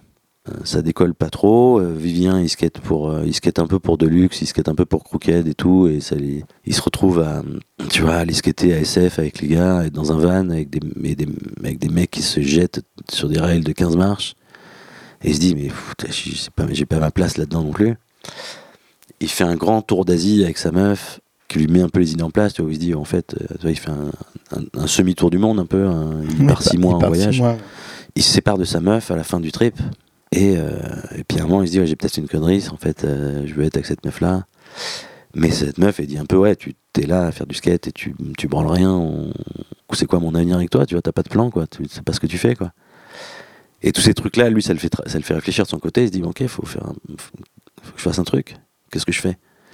Et il me dit, voilà, j'habite avec ça. Il, dessine un peu, il s'est remis au dessin, il a envie de faire ça. On fait tous les du skate, on a tous les deux déjà un pied là-dedans, ça il est quand même assez établi, on peut, on peut faire un truc, quoi. pourquoi on ferait pas une marque, tu Et il me parle de ça, au début je prends ça un peu à la rigolade, parce que je suis quand même bien tiré au flanc, je suis ah ouais ouais, on va faire ça, ouais ouais. Puis il commence à me faire, bon, euh, t'as trouvé un logo, t'as fait un truc, ah bon? Et il commence à me, parler sérieusement, et je commence à me dire, ah ouais, en fait il est sérieux sur le truc, quoi. Et on, on commence à se dire, ah comment on appelle la marque euh. Et on se dit, ouais, pourquoi on l'appellerait pas euh, Magenta, c'est un truc qui se comprend dans plusieurs langues, c'est un mot qui sonne bien, c'est le quartier où on habite, c'est l'appartement euh, où notre, euh, où notre amitié, elle, elle, est- elle s'est construite en fait, quoi. Et puis c'était un appart de skate où tout le monde est venu, où c'était une, c'est une période assez, euh, assez spéciale dans notre vie, quoi. Et on s'est dit, bah en fait, ouais, c'est- le nom, il représente vachement ce truc-là, en fait, quoi. Et, ouais, donc on fait, on fait produire les boards. Moi, je fais les, je fais les premiers graphiques, donc j'apprends Photoshop pour ce truc-là. Toi, j'ai jamais, j'avais jamais fait de Photoshop de ma vie. Et on, on a fait faire deux séries de boards d'un coup pour atteindre les, pour atteindre les minimums de production. Et on se fait livrer euh, des palettes de boards donc chez Vivien dans son appart, qui est l'appart ici, et chez moi, et dans l'appart de Cheuve à Stalingrad parce qu'il n'était pas là. Sébastien Aubert, Sébastien Aubert qui, qui était qui était en vacances. qui était en vacances et on dit ouais, est-ce qu'on peut là on va recevoir un paquet de boards et euh, qu'on va faire partir un peu au fur et à mesure mais je me rappelle quand on a reçu les boards ici tu vois la palette elle est livrée là tu vois un truc débarque tu vois un truc énorme et fait bah, attends qu'est-ce qu'on va faire de tout où est-ce qu'on va mettre tout ça en fait quoi? On, on habite chacun dans un, dans un appart relativement petit on remplit tous les apparts de carton de board et on se dit bon voilà il va falloir vendre ça maintenant qu'est-ce qu'on a foutu quoi? Qu'est-ce comment ça marche quoi? Et, et vous aviez des pro modèles? Euh, ouais on a commencé direct avec les pro-modèles on a sorti une vidéo aussi directement euh, Qui étaient les pros? Euh, donc on avait pris Léo Valls, qui skatait pour euh, que moi je connaissais déjà, qui skatait pour Logo, je crois. Oui, ce qui était pour la marque de Coolio. Là. Et ah, il skatait pour Bernard. ouais, ouais, il skatait pour Metropolitan à ce moment-là. Et c'est pareil, il se passait pas grand chose, et lui il aimait bien ce qu'on voulait faire, on lui a parlé de ce truc-là, il était chaud direct. Et donc les pros c'était euh, Léo, Vivien et moi. Et on a fait directement des guestboards. Le, le premier guestboard c'était Jack Sabak et le deuxième c'était Yann Cleaver. Donc chaque fois c'était des potes, des gens avec qui on a voyagé, avec qui on, on s'entendait bien, tu vois. Et première série de boards c'était une série avec des, des mecs sans tête. Série Headless. Bonne ambiance. En gros, c'était pour montrer un truc un peu mystérieux. Il y a un nouveau truc qui, qui se lance, qui présente leur, qui présente des mecs sans nom, tu vois, enfin sans tête. Tu sais pas exactement qui sont ces gens-là, quoi. En gros, j'ai toujours essayé de raconter un truc euh, qui se décline dans le temps. J'ai toujours espoir de faire une expo avec toutes les séries de boards et que tu puisses lire l'histoire. Parce qu'en gros, chaque série de boards a une signification, une signification qui se répond dans le temps. Tu peux le lire un peu comme une BD. Mais c'est l'histoire de Magenta, c'est ton histoire, c'est. Il y a plusieurs chapitres. Il y a le premier chapitre qui va parler de Magenta, de qu'est-ce que c'est, de qui sont ces mecs-là. Donc ça commence avec des mecs sans tête. Après, euh, la deuxième série, c'est des instruments de musique un peu désuets, assez poétiques. Troisième série, c'était des villes. Donc euh, tel mec et tel mec tel mec viennent de telle ville. Et tu donnes des petites infos à chaque fois sur les mecs. Donc tu les présentes au fur et à mesure des séries de board. Et tu donnes un peu aussi euh, la philosophie de ces mecs-là tu déclines un peu la philosophie de la marque à travers le, à travers le temps pour présenter, euh, présenter ces gens et présenter la marque. Et ce premier chapitre, il s'est plus ou moins fini euh, avec une série de boards dessinés par ta vue, Olivier Hante. Olivier Hant, qui dessine un portrait euh, de chaque rider sur une carte de sa ville. Et donc là, en fait, tu as plus ou moins fini la présentation des riders, de, de, de la philosophie de la marque et de, de, de ces mecs. quoi. Et du coup, à partir de ça, ça part plus sur mon travail personnel de euh, ce que je veux moi exprimer à travers des dessins et des trucs, qui est plus ouais, mes réflexions à moi. quoi. Ta carte blanche pour Magenta? Ouais, j'ai carte blanche pour Magenta. Après, y a, surtout au début, il y avait des séries qu'on dessinait ensemble, tu vois, où Vivien me donnait une idée, où on travaillait dessus, ou alors je proposais un truc, il me fait ouais, non, ça c'est- c'est pas terrible, tu peux faire mieux que ça. Donc il y a plein de fois où ça me faisait chier, je me disais mais non, c'est super. Et il me fait bah non, en fait, c'est nul. et tu vois, t'es un peu blessé dans ton amour propre, et puis tu reprends le truc, tu rebosses dessus, puis t'arrives à un truc bien, et tu fais ah ouais, en fait, il a raison. Vivien m'a vachement apporté là-dessus, tu vois, il, est- il a un regard, euh, bah, il a un regard hyper smart sur le truc, donc il est. Ça veut dire quoi un regard hyper smart?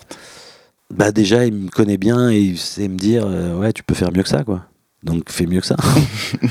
et ce qui est parfois dur à entendre, et puis mm, au bout d'un moment, t'acceptes le truc et tu fais ok, bah s'il me dit ça, c'est qu'il a raison parce qu'il est pas con. Donc on va essayer de faire mieux, et puis généralement t'es plus content après, donc il avait raison. Et quand tu parles d'inventer un langage, c'était la philosophie de Magenta pour euh, réunir une communauté? Non, c'était pas aussi précis. On voulait juste, tu vois, on se reconnaissait pas trop dans ce qui se passait. En gros, c'était le skate, c'était quand même des trucs assez gros, un peu dangereux, un peu. euh, Ça nous parlait pas trop parce que nous, ce qu'on aime bien, c'est faire du skate et se marrer. Et... Je me suis cassé assez de trucs en skate. Je me suis euh, cassé des chevilles, je me suis cassé des bras. Je me suis, au bout d'un moment, je suis ok, c'est pas ça qui me fait plaisir. En fait, moi, j'ai juste envie de me marrer sur un skate, quoi. Et puis, en fait, ça va parler à des gens parce que je pense qu'il y a plein de gens qui ont pas envie de se casser le bras. Il y a plein. Je sais pas, les mecs font, ils font du skate, quoi. Ils ont envie de se marrer. Et justement, à quel moment vous sentez que ça prend et qu'il y a des gens qui vous suivent? Moi, j'ai mis un paquet de temps alors que Vous aviez la tête dedans? On a la tête dans le guidon. Moi, je suis pas dans la partie vente. J'ai juste, je suis en train de dessiner, de faire des trucs et je vois pas trop le monde extérieur. Et aussi, on, on, se fait pas, on se fait pas trop d'argent avec ça, tu vois. Une bonne partie du temps, on s'est pas payé. On faisait ça juste euh, tout l'argent qu'on ramassait avec ça, on le remettait dans la boîte pour faire plus de trucs, pour refaire une autre production, machin. Et d'un autre côté, t'as un peu des mecs qui te suivent. T'as Josh euh, Stewart aux États-Unis qui prend directement des bords pour son site internet et qui va commencer une distrib de skate euh, avec ça, en prenant aussi Polar et Palace qui se montent au même moment. T'as le, le distributeur japonais de Landscape qui dit direct qu'il est chaud pour prendre des boards. T'as plusieurs mecs qui montent des boîtes de distrib pour distribuer Magenta. Mais toi, des petits trucs, euh, de droite à gauche, des potes, des mecs qui, qui trouvent ça cool, tu vois Des connexions que vous aviez des connexions qu'on a, des mecs qui nous contactent, qui disent voilà, j'aime bien ce que vous faites, c'est cool, j'aimerais bien distribuer ça euh, ici. Et puis ça, ouais, ça fait un peu, ça fait un peu parler de soi. Et mais en même temps, je me rends pas compte qu'il y a un truc qui se passe parce que voilà, parce que je gagne pas d'argent, parce que parce que j'ai la tête dedans et que je vais, je vais pas trop dans les shops, je suis pas en contact avec les shops, je suis pas, t'es pas là où les mecs parlent de ta marque, tu vois. Mais vous intégrez aussi d'autres riders. on commence à intégrer d'autres riders? On prend, euh, on prend euh, Jimmy Lannon, que j'avais déjà rencontré à Miami, et qui était aussi un bon pote de plusieurs potes à moi, et qui skatait un peu pour, qui pour Element, et qui était chaud, tu vois. On le contacte, on le rencontre, euh, on va skater avec lui à SF, je crois. Et ça se passe hyper bien, c'est un, un méchant type, donc il commence à skater pour nous. On prend euh, un coup à SF, on rencontre euh, Zach Lyons, qui est down aussi, qui adore, qui adore la marque et qui voit que c'est un truc cool et, qui, on, et on fait du skate avec lui, on dit vas-y, ça tue quoi. Moi j'aime bien comment tu skates aussi. Et à chaque fois ça se fait naturellement, tu vois, c'est des potes. Après, euh, Ben Gore, je l'avais rencontré à Miami à l'époque on filmait pour Static. Je l'avais revu après à SF plusieurs fois. Pareil, ça devient un bon pote, il skate pour Stéréo. Stéréo ça prend une direction un peu bizarre. Et on lui dit vas-y, on, skate un peu avec lui, on dit bah, vas-y, skate pour nous. Et il fait le move et il- et ça, c'est pareil, je me rends pas trop compte à l'époque, mais en fait, t'as plusieurs ricains, donc euh, Jimmy qui était chez Element et euh, Ben qui était chez Stereo, qui sont chez des marques qui existent et qui et quittent ces marques-là pour venir skater pour nous. Mais en même temps, moi, je fais pas trop la. Je suis juste là, ouais, bah, c'est des mecs cool, c'est des potes, et puis ils veulent bien skater pour nous, c'est cool, quoi. Mais je me dis pas qu'il se passe un truc, en fait. Je me rends compte un peu que les gens parlent de nous quand on va faire un trade show, on passe à un trade show à Los Angeles, à San Diego où Josh Stewart avait un, avait un stand pour euh, Theories of. Et puis en fait, en me baladant là-bas, je me rends compte que tous les mecs de l'industrie, en gros, euh, connaissent Magenta. Tu vois, les mecs de, les mecs les mecs de machin, les mecs de, les mecs de Dwindle, le truc, ils te parlent, ah ouais, tu fais Magenta, machin, c'est cool. Et je lui dis, ah ouais, mais moi, je, pensais que personne connaissait mon truc, quoi. Tu vois, on est une espèce de marque obscure en France et. Donc tu te dis un peu, ouais, il y a, y a un peu un truc qui se passe, ou j'en sais rien. On fait une interview pour un mag, euh, pour un mag allemand. Et où les mecs nous disent ouais mais vous êtes une grosse marque, vous êtes partout. Et toi tu dis bah non moi je bosse mon bureau c'est ma chambre. On est une marque qui existe à moitié tu vois. Et dans la perception des gens ils se disent ah mais c'est une grosse marque vous avez des riders vous avez des trucs. Et moi j'avais jamais ce recul là en fait. Je me vois je me les ai jamais vus comme une grosse marque parce que je- moi je bosse dans ma chambre et Vivien il bosse de chez lui. Et C'est là où vous vous rendez compte que l'escroquerie marche et que vous allez vous faire du gros blé.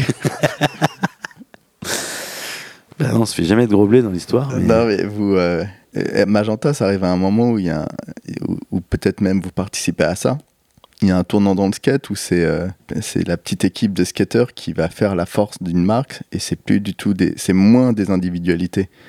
Euh, c'est plus un ensemble de personnes cohérents ouais qui est-ce que ça c'est quelque chose qui vous paraissait important plutôt que d'avoir des gens euh, euh, très performants euh, qui allaient faire beaucoup parler d'eux ou Ouais, peut-être que peut-être que t'as l'impression que c'était un coup de pote, quoi.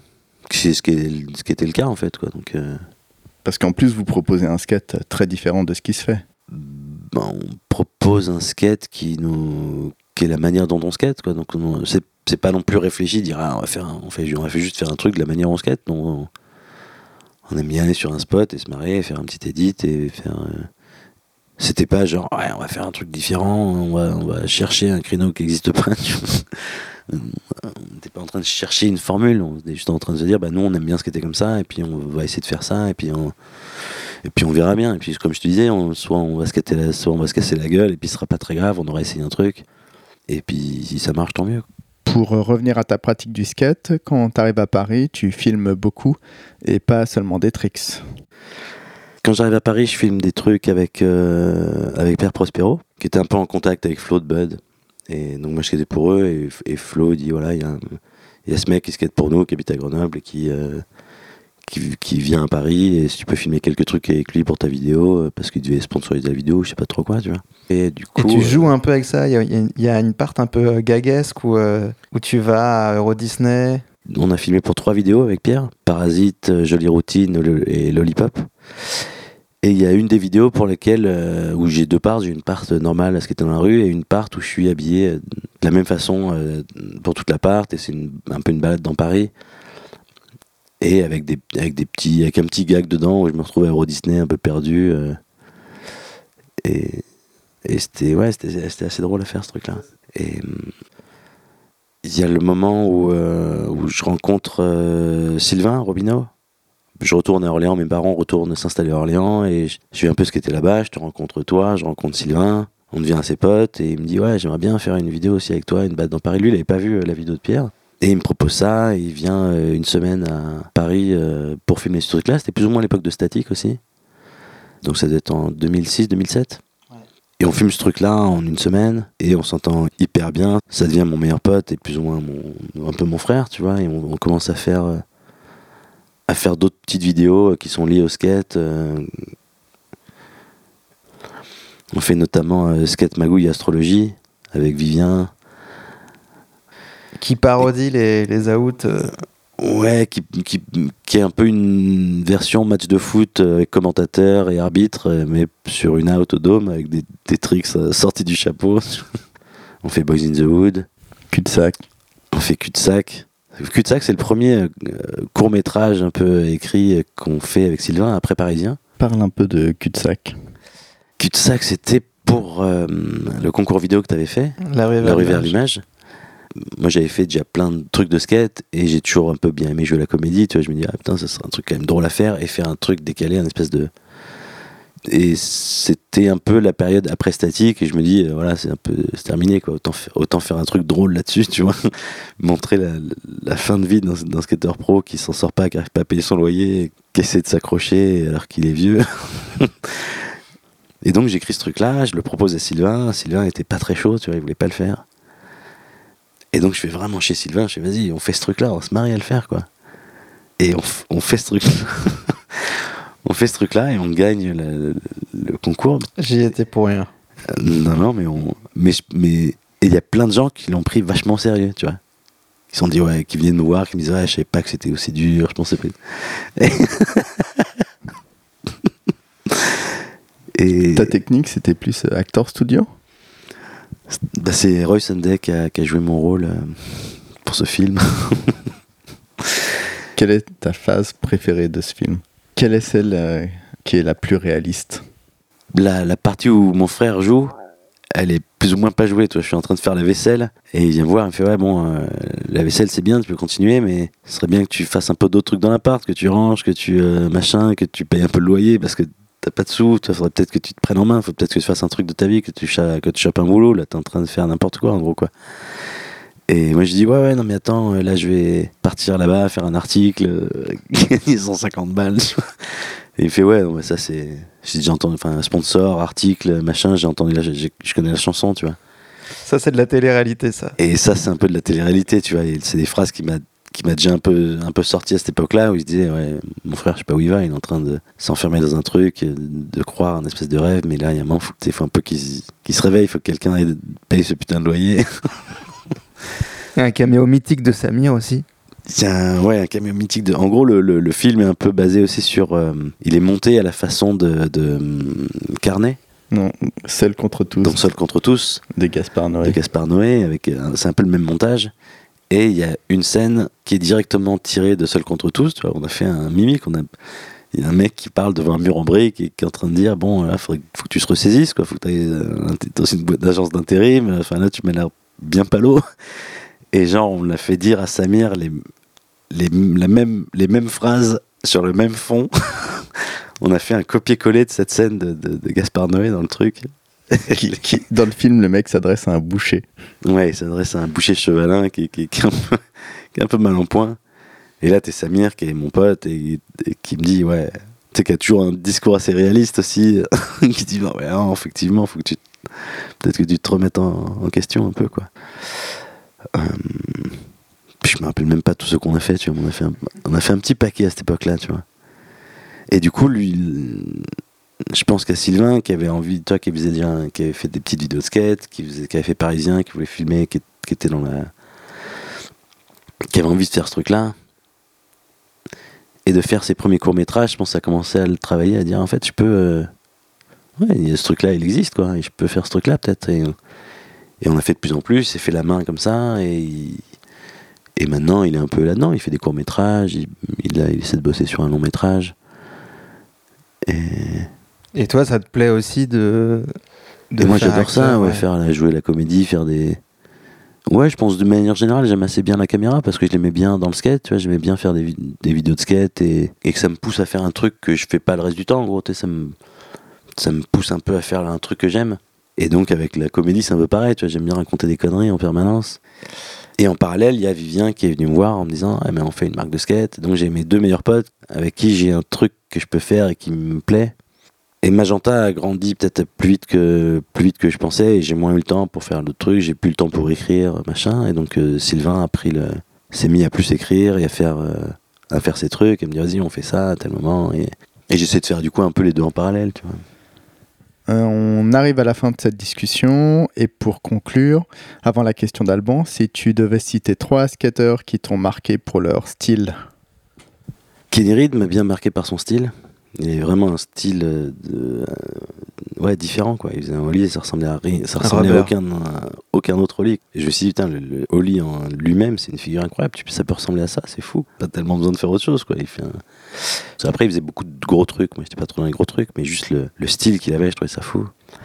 Dans un autre registre, il y a hum, Bobby Puleo. Ce qui montre en skate, un peu sa logique, de vraiment dé- dénicher des spots partout, des trucs que ouais, tu vois personne d'autre skater ce truc-là, tu vois. Le côté quête, de la recherche du spot, il te présente sa recherche, il te présente une, euh, un, un truc qui est vraiment à lui, il te montre, euh, il dit, moi je suis allé dans tous ces endroits, j'ai trouvé tous ces endroits que personne n'a trouvé, j'ai quadrillé la ville dans tous les sens, je connais la ville mieux que personne, et, euh, et après, il y a- en, en plus de ça, il te montre un truc où euh, à peu près chacune de ces plaques est dans une cellar d'or, donc c'est incliné, faut donc en tu, gros, ouais, faut que tu expliques. la cellar d'or, c'est le- tu vois, une espèce de, de petite grille de porte en métal qu'il y a aux États-Unis dans pas mal de maisons euh, pour accéder à la cave avec un espèce de plan incliné en métal. Il a été fasciné par ce truc-là, je pense. Et il fait des parts où euh, chaque figure est replaquée dans une cellar d'or. Donc déjà, il faut trouver tous ces spots avec les bonnes cellar d'or. Et toute sa part coule hyper bien. Et il y a un côté un peu monomaniaque, et ça j'aime bien, parce que le mec te montre un truc que lui il a vu et que les autres n'ont pas vu. Et ses, ses parts sont euh, hyper belles pour ça, et je trouve qu'elles sont un peu de mieux en mieux, tu vois. C'est un mec qui. Maintenant il, fait, il sort plus trop de parts, j'aimerais bien qu'il ressorte une part. Euh, ouais, Ricky Oyola m'a bien marqué aussi à, à skater, euh, ouais, à faire des parts de nuit, à skater, à cruiser dans la ville devant les caisses, devant les. Et il y avait déjà aussi ouais, ce côté d'exploration, de, de traverser toute la ville et de, de skater, de un peu tout skater, tu vois, le moindre rebord de marche, le moindre truc. Quand tu parles de Bobby Poleo, il y a un côté très conceptuel dans son skate et, Mhm. et la façon dont tu le vois. Et ça, ça se rapproche du skate japonais. En tout cas, ce qu'on en voit, et c'est quelque chose aussi qui te parle vachement. Il y a des trucs vachement intéressants dans la culture japonaise, c'est que c'est des maîtres. Tu vois, la, culture là-bas, c'est que tu vas, si tu vas faire un thé, tu vas faire le meilleur thé. Tu vas faire, un, tu vas faire un sabre, tu vas faire la meilleure épée au monde. Ils sont dans, cette espèce de, spécialisation euh, où tu vas faire un truc, mais tu vas le faire hyper bien. Et du coup, tu as, un style de skate qui se développe parmi les skateurs là-bas où, les mecs vont avoir une spécialité. Tu as le Switch Master qui va faire euh, que du Switch. Tu as Koichiro euh, Yohara qui skatait pour Magenta, qui, est spécialisé dans les quick turns et les quick ollie. Shinpei Ueno qui va faire des nozzling dans tous les sens. Ouais, ce truc-là, c'est marrant aussi à, voir. Euh, la première fois je suis allé là-bas et je me suis retrouvé à skater avec Hiroki, Deshi, Katsumi. Et j'étais seul avec eux, tu vois. Et les mecs parlaient pas un mot d'anglais. Au début, tu te dis, putain, c'est un peu dur de communiquer parce que je, je parle pas un mot de japonais, les mecs parlent pas un mot d'anglais. Et en fait, ça passe assez facilement. Tu arrives à trouver un moyen de te comprendre. Du coup, ils essayaient de, trouver des mots en anglais. tu vois, ils dans leur. euh, ils avaient un petit truc de traduction, euh, un petit programme de traduction sur le téléphone ou un truc pour, euh, pour essayer de communiquer. Moi, du coup, j'essaie d'apprendre le japonais Et donc euh, tous les jours, je notais sur mon téléphone, euh, où j'avais un petit calepin au début et je notais, euh, je notais tout. Et du coup, j'ai appris un peu de japonais et maintenant, entre le, ils parlent tous un peu mieux anglais aussi. Et donc, on communique un peu comme ça. C'est, marrant, quoi. c'est marrant, quoi. Bon, on fait les dernières questions. On commence par celle d'Alban. Euh, si tu devais garder qu'une seule vidéo part, Si je devais garder qu'une seule vidéo part, euh, ce serait sans doute une part de Pouléo, je pense. Bobby Pouléo. De Bobby Pouléo. euh, Peut-être euh, sa part euh, dans Moving in Traffic? Ouais, celle-là ou sa dernière part en date qui est la V5. La part cachée euh, de, de- de la marque de board qu'il voulait faire, qu'il a plus ou moins fait, qui s'appelle Victime. et s'il devait rester qu'un skateboarder S'il devait rester qu'un skater, ça veut dire un mec qui. euh, Il n'y a plus qu'un skater, il faut qu'il qu'il relance un peu le truc le plus pur et le, et le plus. S'il ne devait, devait y en avoir- rester qu'un. S'il devait y avoir qu'un skater sur Terre, Bah, peut-être Marc Gonzalez. Ouais, faut pas que ce soit par dépit. Non, c'est pas, pas par, c'est pas par dépit, mais c'est un. Ouais, c'est un mec qui joue, c'est un, c'est un enfant qui joue au skate. t'as skaté avec lui déjà? Ouais, j'ai déjà skaté avec lui, ouais. Ce qui est fou déjà en soi. Vous êtes allés jouer où, tous les deux? On a joué à Bastille, on a joué à, À Créteil? à Créteil, exact. Une tournée crooked. On a joué un peu à New York, je crois, dans une rue. Ouais, à Créteil, il était venu avec une, une board, une espèce de jouet. en- Qu'est-ce que c'est ce truc? Qu'est-ce qui se passe? Et c'était c'était drôle. Il est drôle ce Marc. Et ouais, on a fait une, une guest board avec lui. C'est un, c'est un espèce de. C'est assez fou comment ce truc-là se met en place. Tu, vois, tu dis, tu vas proposer ça, et le mec, il aime bien Magenta, il se dit, ah ouais, vas-y, on fait ça. Et te retrouves à faire un truc avec ce mec-là. J'ai vu la vidéo Days euh, à l'époque où j'étais à Orléans, tu vois, où j'étais entre Belfort et Orléans. 90, j'ai dû le voir, tu vois. Je sais pas, c'est la légende absolue, tu vois. Tu dois avoir 12-13 ans, et tu dis, bah, il y a un jour, tu vas faire un truc avec ce mec-là, quoi. c'est assez fou. Enfin, du coup, je dirais peut-être lui, il est bien. Il a qu'à rester. On le garde. On le garde. Je vais dire aux autres d'arrêter. C'est bon, on a trouvé arrêter, les gars. Merci Soy. Il est présentement 2h13 du matin.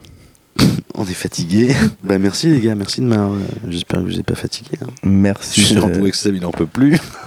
merci de ton accueil et, et surtout merci de ton hospitalité pour cette euh, courte nuit à venir.